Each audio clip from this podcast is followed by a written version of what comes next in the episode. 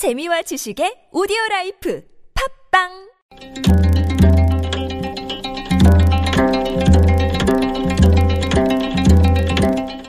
한문학자 장유승의 길에서 만난 고전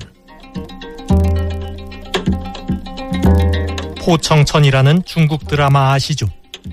중국 송나라 수도 개봉을 배경으로 주인공 포청천이 명쾌한 재판으로 사건의 진실을 밝히는 내용입니다. 포청천은 실제로 역사에 존재한 인물입니다. 원래 이름은 포증이라고 합니다.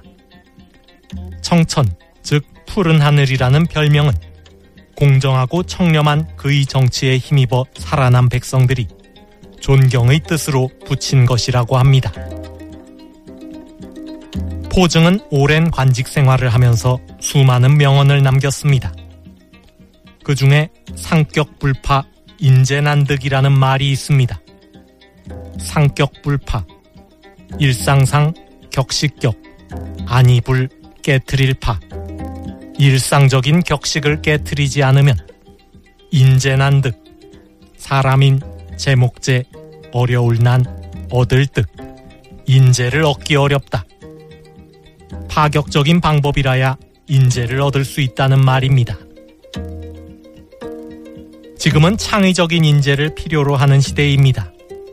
학점이나 영어 점수로 사람을 뽑는 구태의연한 방법으로는 창의적인 인재를 얻을 수 없습니다. 혁신을 주도하는 세계 유수의 기업들이 채용 과정에서 기상천외한 질문을 던지는 데는 이유가 있습니다. 파격적인 방법으로 선발한 창의적 인재만이 창조적이고 기발한 아이디어로 기업의 미래를 개척할 수 있기 때문입니다. 상격 불파 인재난득 파격적인 방법이 아니면 인재를 얻을 수 없습니다. 정부가 개각을 단행했습니다.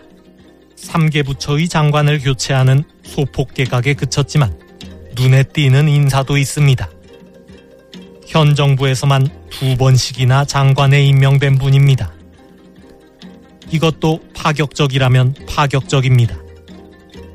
파격적인 방법이 아니면 인재를 얻기 어렵다더니 인재를 얻기가 어지간히도 어려웠던 모양입니다.